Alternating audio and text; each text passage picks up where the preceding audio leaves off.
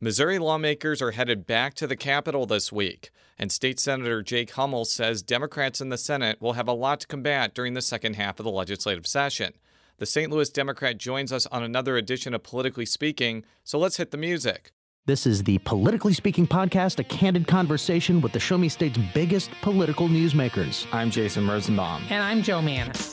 That's Eric Greitens, Navy SEALs running for governor, and I'm really, really glad to be on with you, Jason and Joe. I'm going to push back on these regulators. I'm doing this for the people. I was encouraged along the way, not just by my family, but by a lot of teachers and professors, and knew when I was in college that I would run for office someday. We're very excited about the prospect of having some more free market solutions. Even though after the conversation I still might not agree. We want our listeners to get a real sense of what drives these people. They're actually people with a story to tell.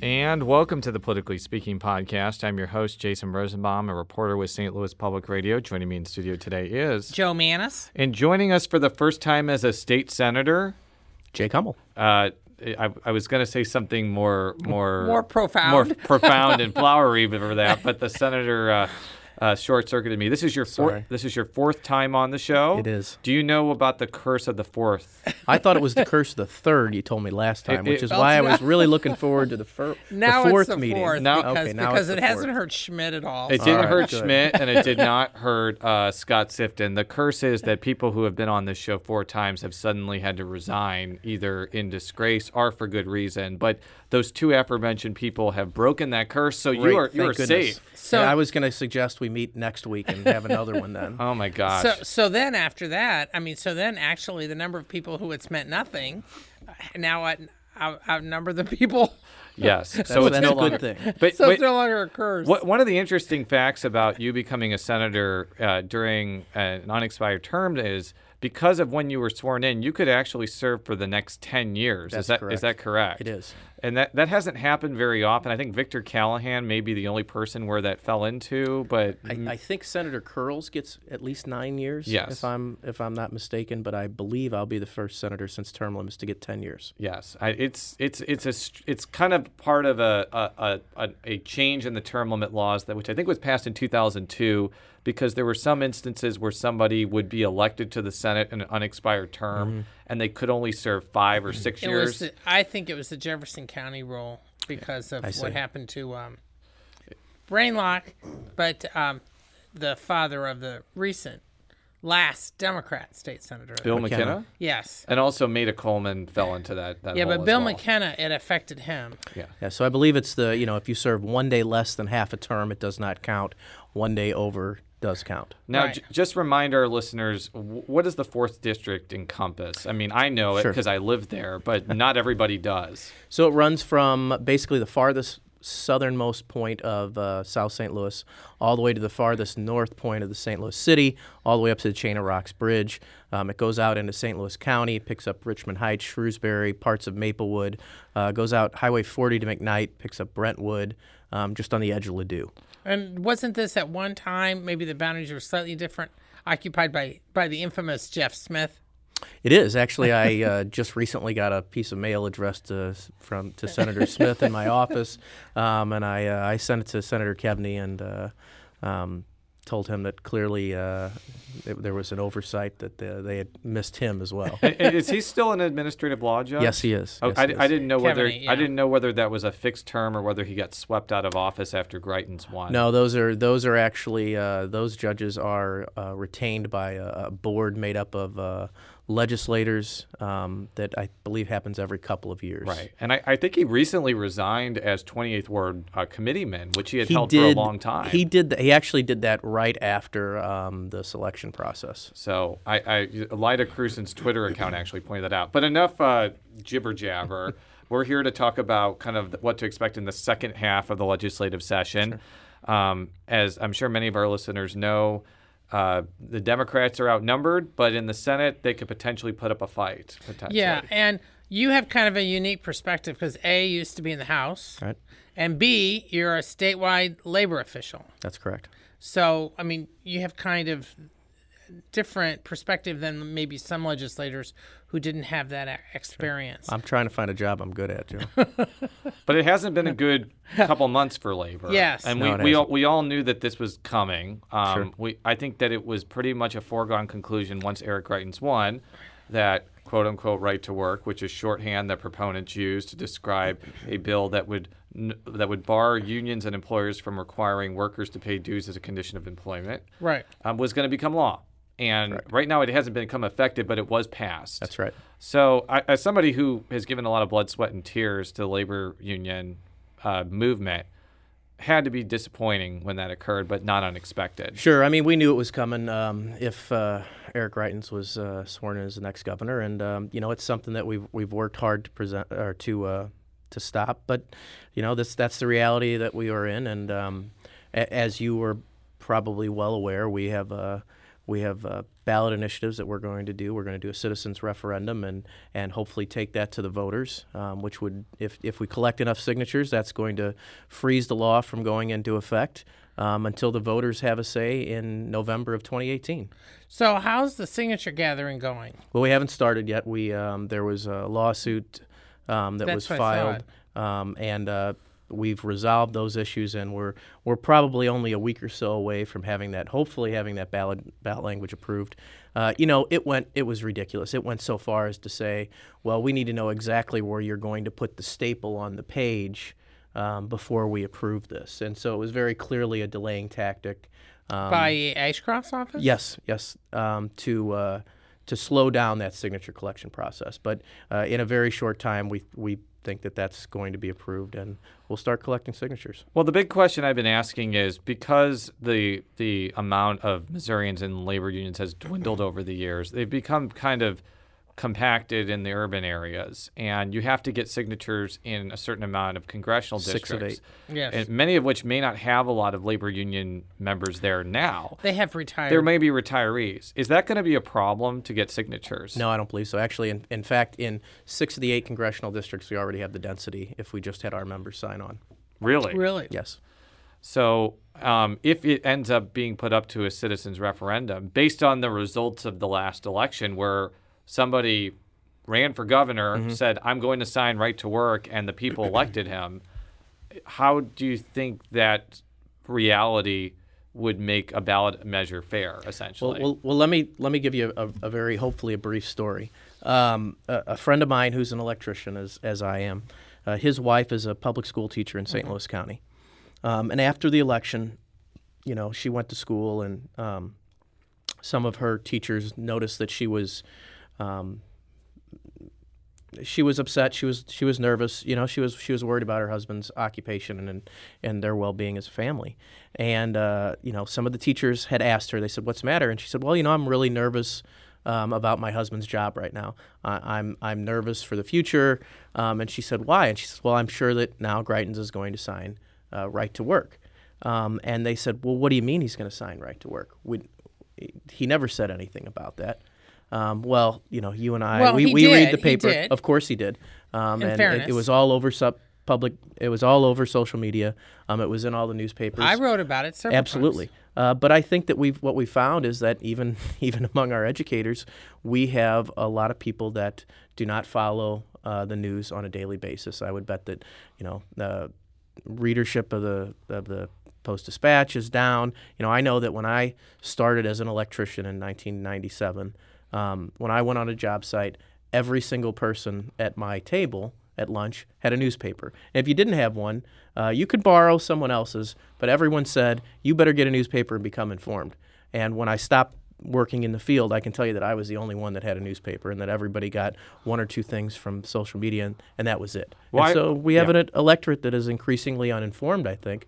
Uh, and, and I think that's a shame, but they didn't realize what they had done. Well, I was just going to say, I've heard anecdotes from both union leaders and lay members that a lot of their colleagues voted for Greitens and Trump, even though they knew potentially what the stakes were. Well, that signals to me two things. One, it could be that they weren't educated, but two, the Democratic candidates didn't do a very good job of pointing out that if they voted for Greitens, right to work, or any of these other labor stuff we're going to talk about was going to happen. I agree. Yeah, I, I mean, think I don't think Koster underscored it enough. Right. Now, but to be fair, when Trump carries a state by almost 19 right. points, and I've told Koster this, Yes. so I'm not saying anything. Sure. Is that chances are it probably wouldn't have affected him. He lost by five. Maybe he would have lost by two or three. I agree with you. I could, I, You you know, know? it, it's hard to overcome a 20 point deficit um, for anybody. Um, and you and you look at, at how how well Trump carried the state. Um, I, I don't think there's anything that, that Chris Koster could have done differently that would have carried him over a 20 point margin. I mean, it's just almost impossible to make up. So I want to talk about what's coming next because Right. right to work it wasn't the only thing that Republicans were thinking of doing. I'm going to play a clip now from Holly Rehder, who's a Republican from Sykeston, who talked about what could be down the pike when it comes to bills that may curb the influence of labor unions. You know, right now there is uh, Representative Steve Helms has a bill that is, you know, one of the arguments that we've heard from the union side is the free rider Right. concern. And um, and so federally, the the Supreme Court has ruled that all the unions have to do is not put that in their contract initially. So say their their contract with Boeing, they just don't put in there that you know that they're going to represent everyone. But the bill that that Representative Helms is carrying makes that much more clear and says that the unions don't have to pay don't have to represent someone who's not a paying member. Well, does that mean if that person doesn't get the same pay that the union members get paid? that person would have to negotiate their pay with the company on their own. So, in addition to that, there's also going to be efforts to curtail the prevailing wage. There's going to be roadblocks to take automatic deduction of dues. And there has been the argument that even if right to work is repealed, if the legislature passes all these other things, mm-hmm. labor unions' power and influence and ability to function are going to be denigrated so badly that right to work is almost the least of their problems. What's kind of your your your outlook for the rest of the session? Well, well, first of all, that that is obviously the point of passing all this legislation. There's no one beating down their door in their districts to to pass this uh, this. And and and first, let me counter what Representative Rehder said. Mm-hmm. That is absolutely not true. There is federal case law that unions still have to represent those employees whether they pay dues or not. So that is absolutely not true. You don't have to currently right now. You don't have to be a member of a labor union. Correct. As You a just have- condition of employment. You just have to pay. You have to pay that fair share fee, which is directly related to the rep, the cost of representation for you and your in your mm-hmm. collective bargaining. So you absolutely do still get the same pay as all the union members. You just have to pay that that fair share fee. Uh, so to suggest that you have to be a union member uh, as a condition of employment is simply just not true. Uh, but but uh, going back to your point of what's going forward in this session, I think that you're absolutely right. That we first of all we've seen t- two separate lines of attacks. We have uh, one on um, on on uh, reform in the court system on tort reform, and one on uh, an attack on uh, working families in the state. And and you're right. If if this continues to if we continue to go down this path, you know we've we've already seen um, the paycheck bill up on the House, and and not just. Um, I want to touch on that for a second. Not just a normal uh, paycheck bill where it simply says you can no longer deduct um, dues off your check. Um, you know, there was no bill to say you can no longer deduct um, United Way contributions on there. This is this is simply an attack on organized labor. Uh, but this this says you have to have a, a new election for every public sector bargaining unit every two years. I mean that's just that's just ridiculous. We don't do that for Missouri senators. Uh, we still are elected every four years, and we spend twenty-seven billion dollars, the taxpayers' money. Uh, so, the, you know, those things don't don't uh, don't hold up. There's no one beating down their doors to say we need this, other than uh, um, some some business interests. Well, as the number two guy statewide for the state AFL-CIO, I mean, kind of how do you counter some of this, assuming that it becomes law anyway? In other words, it's, it, it, it, there are some who point to Nevada as a case of where it's a right-to-work state, but labor has arguably become more powerful because of uh, how they've tried to make themselves indispensable Sure. to the workers and also to the employers, at least in uh, Las Vegas. I'm just interested in, in, in your thoughts about how labor may have to retool in Missouri or maybe not. Well, I think that uh, first of all, it, it, if this passes, um, uh, of course, there's always change in any organization. But um, if you look at what happened in uh, Michigan, for example, the change in membership um, was less than one percent, or right at one percent difference. Um, the United Auto Workers did a, an amazing job in that state. Um, of, of going out and educating their members on why it's important to pay dues. Um, and so, s- certainly, um, multiple states have done different things, but it isn't always the, the death blow that, that people take it for. I mean, people still, you know, people still want to belong to their union. They, they, they realize that they're not going to get these wages and benefits um, that everyone else has. And whether people uh, know it or not, you know, I, I've talked to a lot of people that say, well, I'm not in a union, you know, why does this affect me?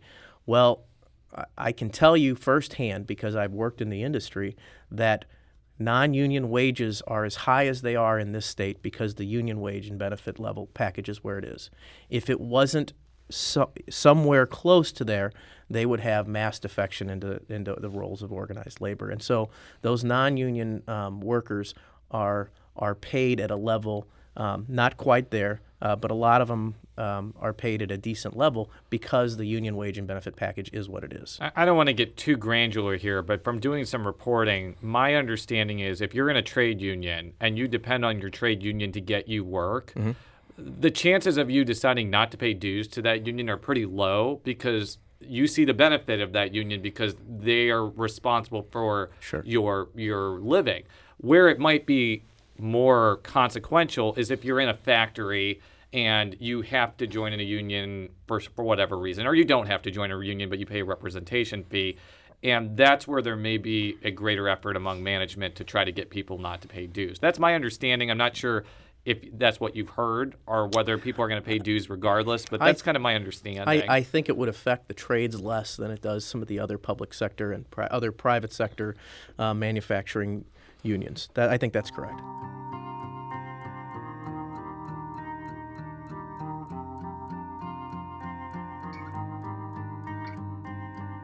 So I, I want to kind of shift gears to some of the other things I think are going to be uh, impactful, especially in the Senate. The House, for example, just passed uh, a pretty substantial changes to how charter schools are available.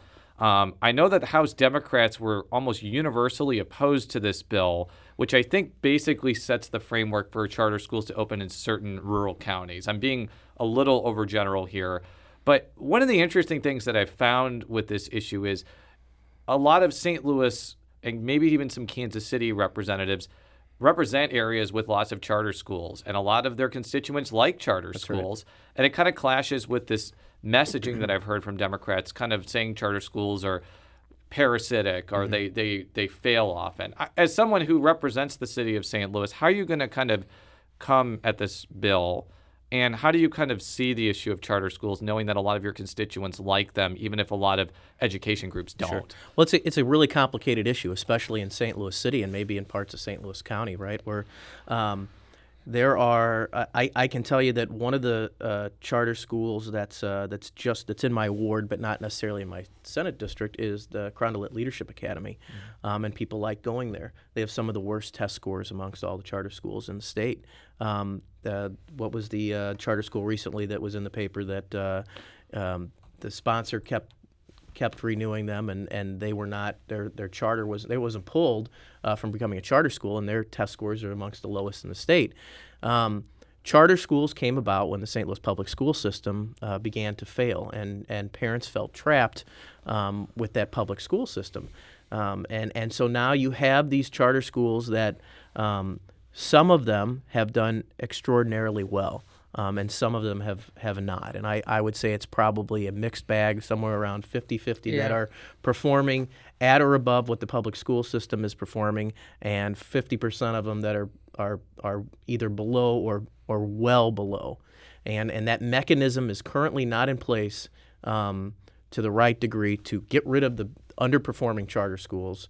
Um, and and and I think that's a problem. And so now we, we're in a situation that is that is new to us, right? The the St. Louis public schools have come back in a big way, and uh, I give a lot of credit to uh, the superintendent uh, Kelvin Adams, um, the uh, teachers union um, for AFT 420 under Mary Armstrong.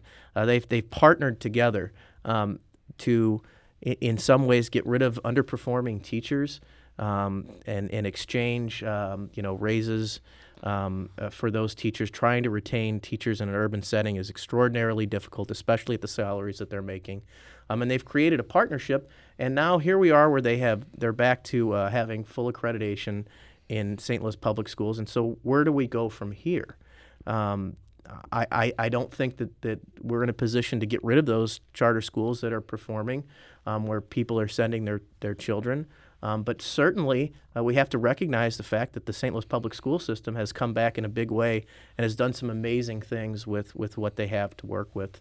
Um, and, and, and so it's a, it's, it's a balance, right? Do we, I don't think that expanding charter schools across the state of Missouri is, is the right thing to do. Uh, certainly understand what happened in St. Louis City where parents needed that other option. Um, but I don't believe the mechanism is there, even in the current bill, uh, to weed out the bad charter schools. And now, that, that's a point of contention for me. Now, one of the things that, that I've always assumed, based on when I've been when I've been in Jeff City, is that um, outstate legislators, and we're talking Republicans mm-hmm. here, have never been fans of charter schools right. because the public school system in their area often is one of the biggest employers. That's right.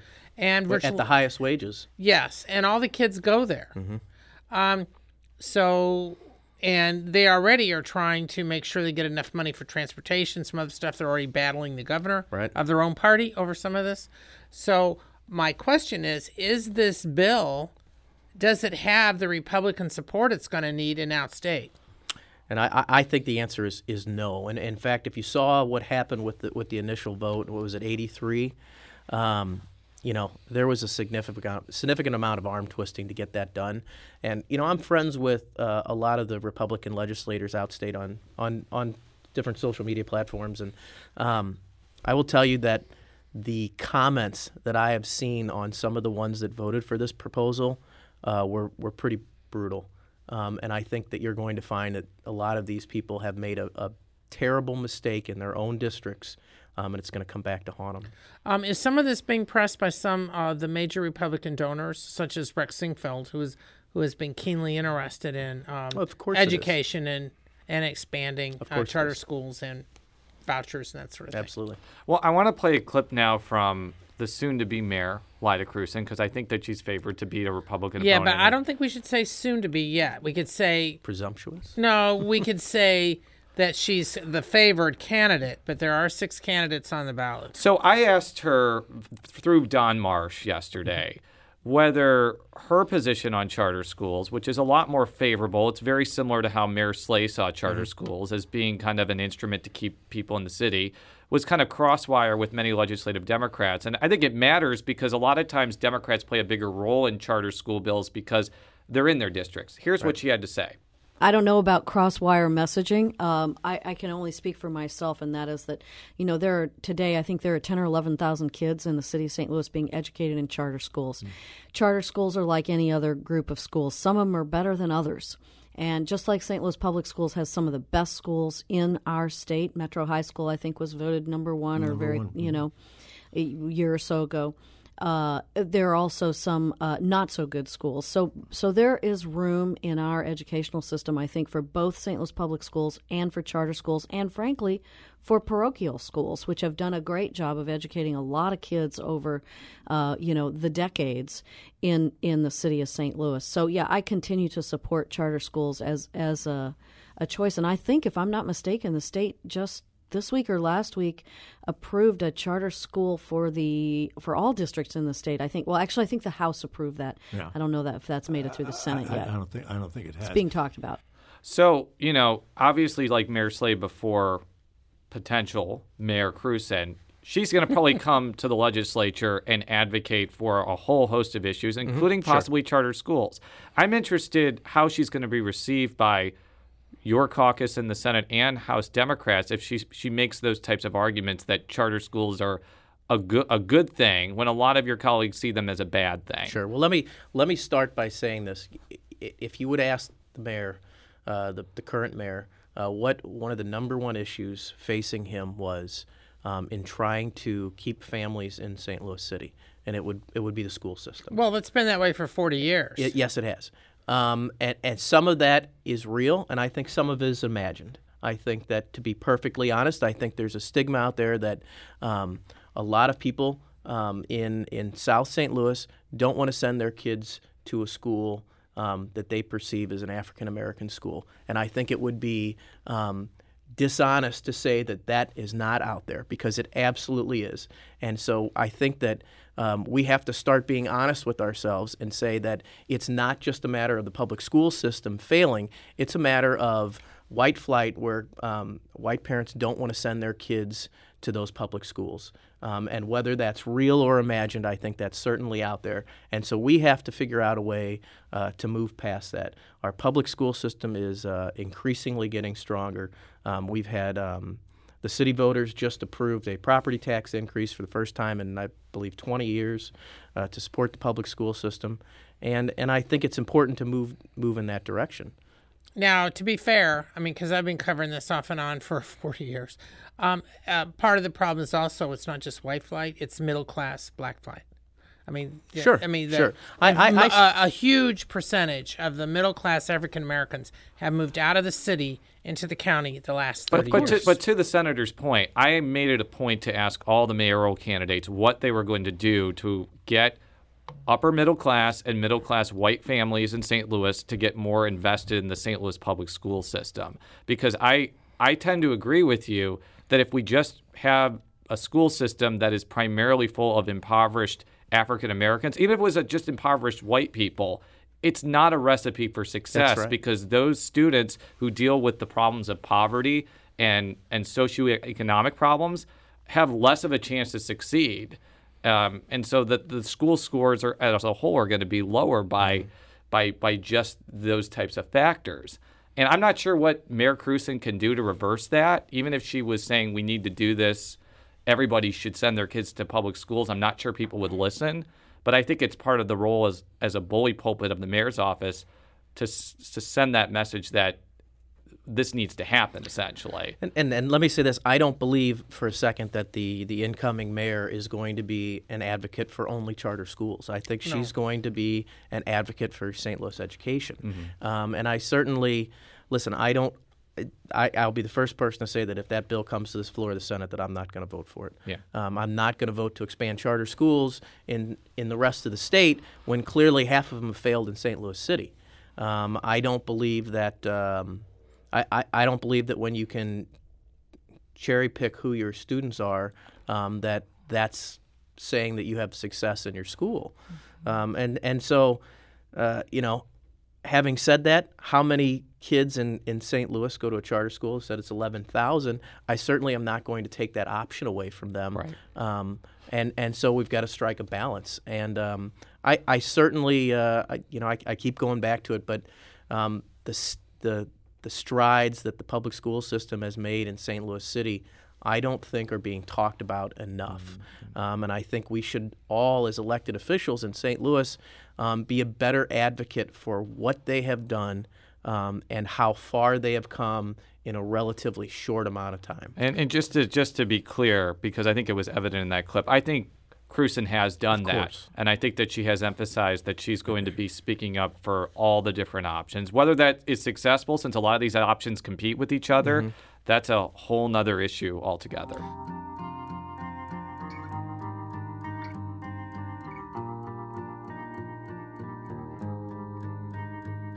Now, um, some of the other issues that may be coming up in the, in the second half of the session, I mean, abortion or reproductive rights, it always comes up um, in some way. There's some other, I mean, I've noticed that there isn't a huge gun bill this time, but then there's the, the, the main challenge is the budget. I mean, you guys have what, um, maybe five weeks um, to get a budget passed into the governor's desk, maybe six. And um, and I know there's lots of challenges because of the lower lower um, budget revenue than what had been expected. So I'm I'm just interested in your thoughts about what may or may not happen, or at least how the Democrats are going to approach it. Well, you know, if we talk about the budget for a minute, um, the budget that the House is crafting right now, my understanding, uh, doesn't look a whole lot like uh, the governor's proposed budget um, that has that has come out there. You know, um, one of the proposals coming from uh, Representative Fitzpatrick um, is fully funding the foundation formula. And I, and I, while I think that's a good thing, um, you know, I think that's that's a bit of smoke and mirrors since we've twice voted to lower the amount of uh, the foundation formula. So just last year we lowered that amount, um, and you know it, it wasn't a priority before, and now all of a sudden it's a priority to get to that artificial number that we just lowered um, to say, look, here we are, we've, we fully funded the foundation formula, while at the same time, uh, the governor said, I'm not going to take any money out of uh, uh, K through 12 classrooms, uh, but we've cut how many million dollars out of transportation and said, well, I didn't touch a single classroom. Well, that's just being dishonest. You can't take $50 million out of public transportation, out of school transportation, and pretend like it's not going to come out of the classrooms. Those kids still have to get to school, um, and that money's going to come out of the, the school's budget. Well, and that particularly hits rural Missouri, Absolutely. where, where, where the school districts have very high tra- transportation things. And I know some of the other programs, like Parents as Teachers and other education-related things, are taking hits. And to your point, this is these are his constituents um, that that he's alienating. Um, these charter school expansions, I can tell you that uh, those super those rural superintendents uh, carry a pretty big stick out there in, in, in Missouri. And and to your point, they were uh, they're the a, group of probably the best paid people in the county. Um, they have a lot of influence in the in the public uh, arena, um, whether they try to be or not.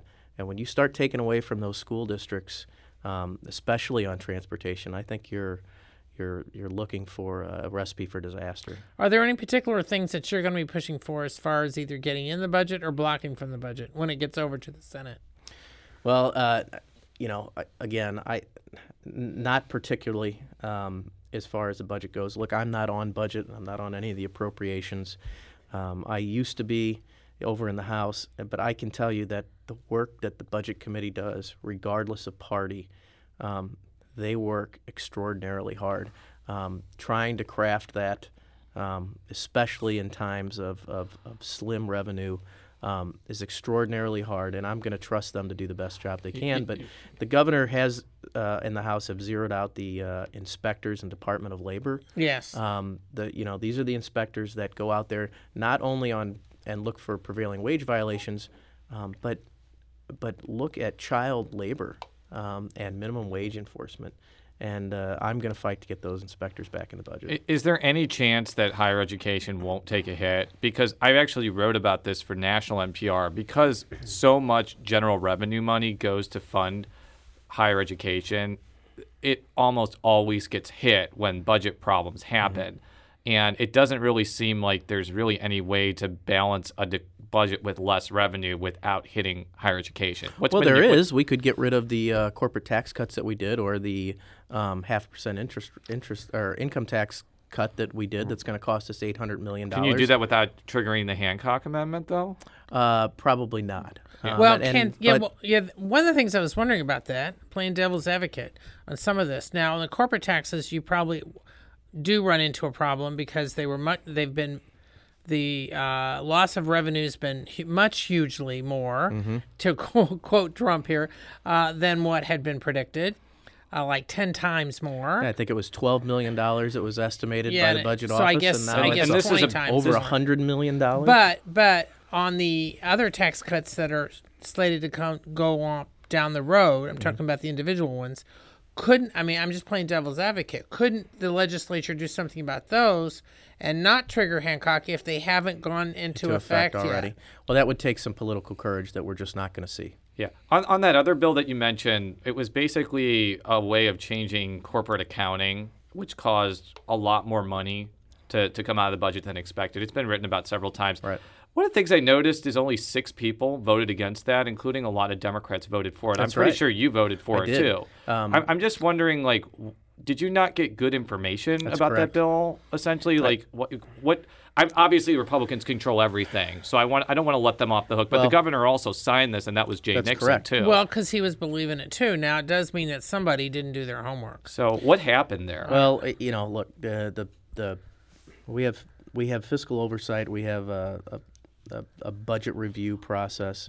You know, when we look at these fiscal notes, um, both sides of the aisle, um, when they see a fiscal note come out attached to a bill, we look at the dollar figure associated. And if I recall, and I could be incorrect, I believe that was about $12 million we thought was going to yes, come yeah, out of. because I wrote a big if- if story that's about correct. this actually last fall when it first started showing up, and uh, before um, the change in governors. Right. But since then, it's been more difficult to get the um, some state officials to talk about it. Sure. But yeah, I mean that's when and, it first started we have being to noticed. we have to trust those those numbers because quite frankly um, we're not accountants we're not number crunchers and um, both sides um, have the ability to challenge those fiscal notes um, but I think you know we, we took it at its word that it was only going to cost that $12 million um, and that there was a, a real need to do this uh, that we were losing some of these um, businesses to some surrounding states,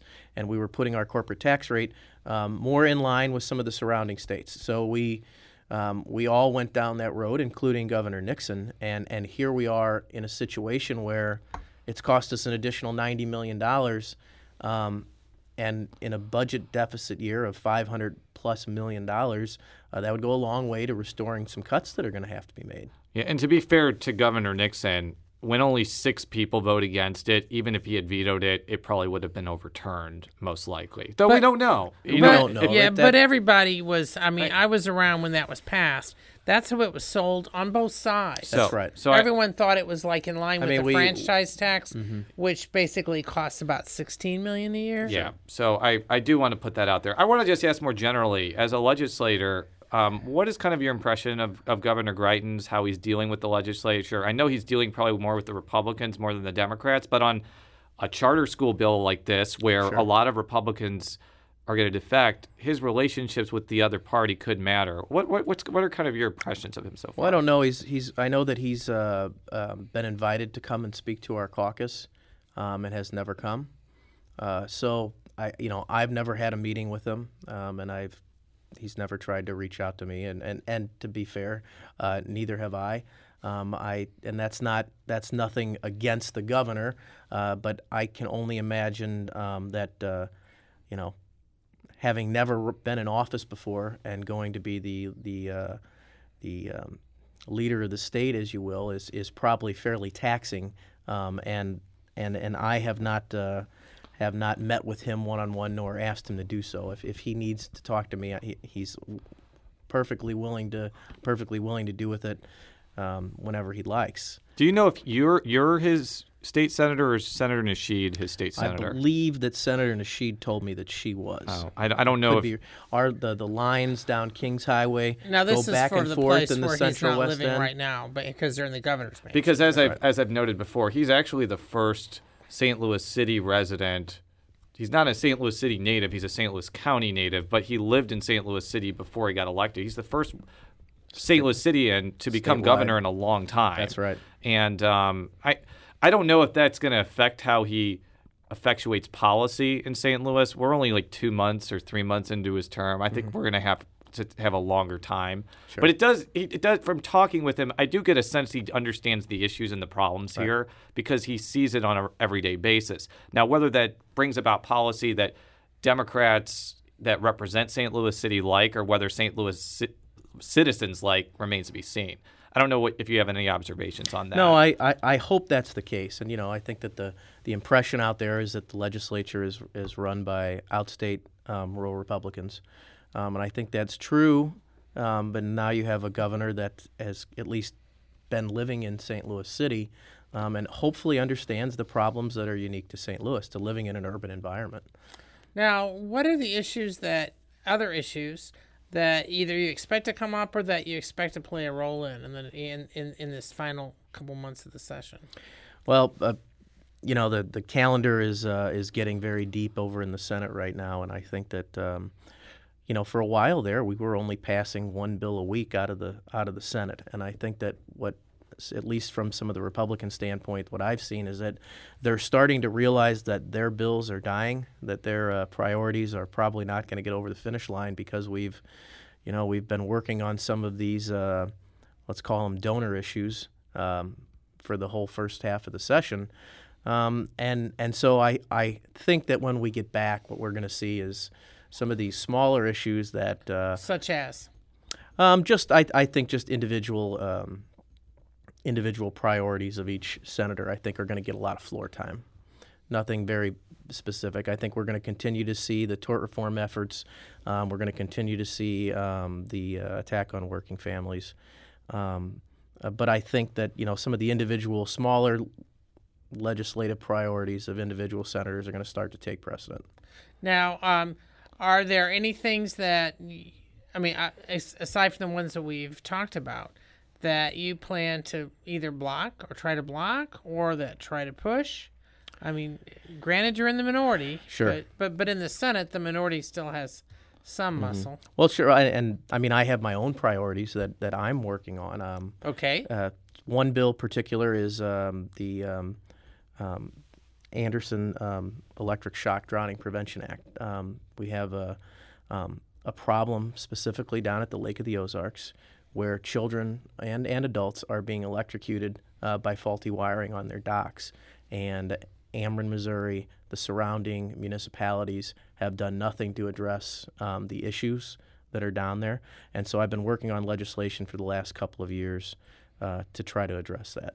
And so that's you know that's something that's very important to me. I am an electrician. I know the dangers, um, and and it it's something that uh, no one seems to have an interest in. Really? And uh, now, uh, you also have somewhat of a unique perspective because your wife just recently got elected to the. She did. She well, she's the Democratic nominee for for the 11th ward Correct. at the Board of Aldermen. And Correct. Sarah Wood Martin, who I've known for a long time. I think I first met her in 2008 when she was managing Mary Still's successful state representative campaign. Will that help you from the standpoint of, I mean, your wife at least giving you a sense of what's going on at City Hall? Will that, aff- I mean, since since you will be re- you you represent a sizable chunk of the city, I do. did, will that help as far as Oh, of course, absolutely. I, I, I think that's a I think it's a good thing. You know, I, I try to stay up with what happens at the Board of Aldermen.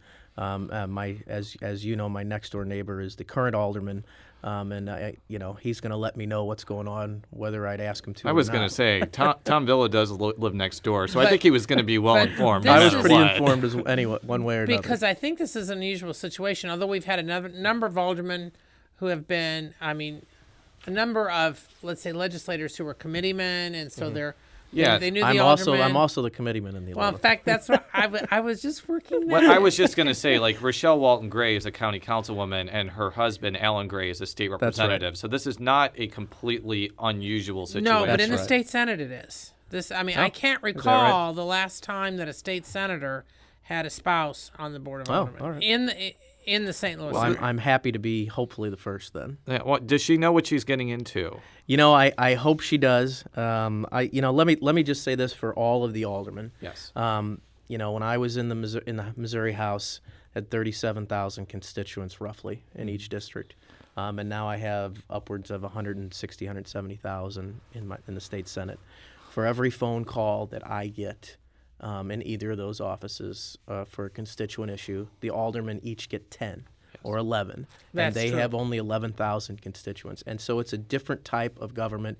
It's a closer relationship with your constituents. Um, you know, my, my trash didn't get picked up. Uh, the curb is broken. My sidewalk's cracked. The, the tree limb fell. The street lights out. Um, they get all of these issues, um, and they struggle with funding in St. Louis City. Uh, to, to take care of all those services. And so the aldermen do an amazing job with the limited resources that they have, every one of them.